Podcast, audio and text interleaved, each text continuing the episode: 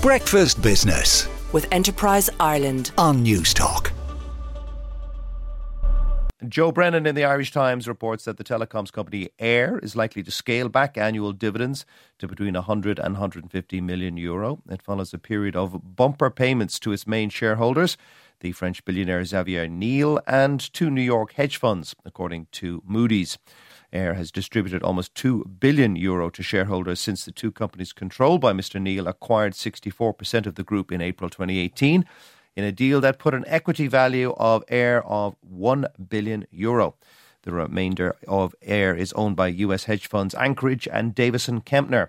Eir paid 237 million euro in dividends to three investors in the first nine months of last year, following 800 million of distributions in 2022. John Mulligan in the Irish Independent reports that the businessman Denis O'Brien has agreed to sell the private Beacon Hospital in South Dublin in a deal that would deliver a huge return a decade after one of the landmark purchases of the financial crisis. With Australia's Macquarie Asset Management having agreed to pay what is understood to be between 400 and 500 million euro for the hospital, it marks a significant boost for Mr O'Brien just weeks after he relinquished control of his highly indebted Digicel mobile empire. However, it is likely that the price being paid by Macquarie includes the debt owed by the company behind the hospital uh, at around 185 million euro, with nearly 100 million euro of what, of that owed to a company controlled by Mr. O'Brien, representing the scale of his investment in the business.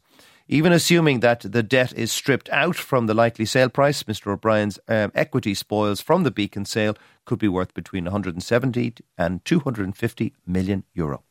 Mr. O'Brien swooped in on the Beacon Hospital in 2014, seizing control by snapping up more than 100 million in debt held by Ulster Bank and attached to the business for as little as 35 million euro.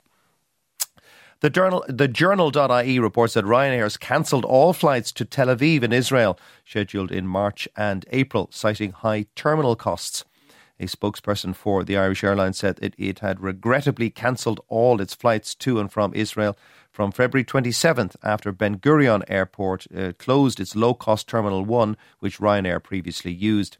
It's not clear how many scheduled flights have been affected, and affected uh, passengers have been notified. Ryanair is allowing customers to book flights online from other locations to Tel Aviv Airport from early May 2024. Breakfast Business with Enterprise Ireland on Newstalk.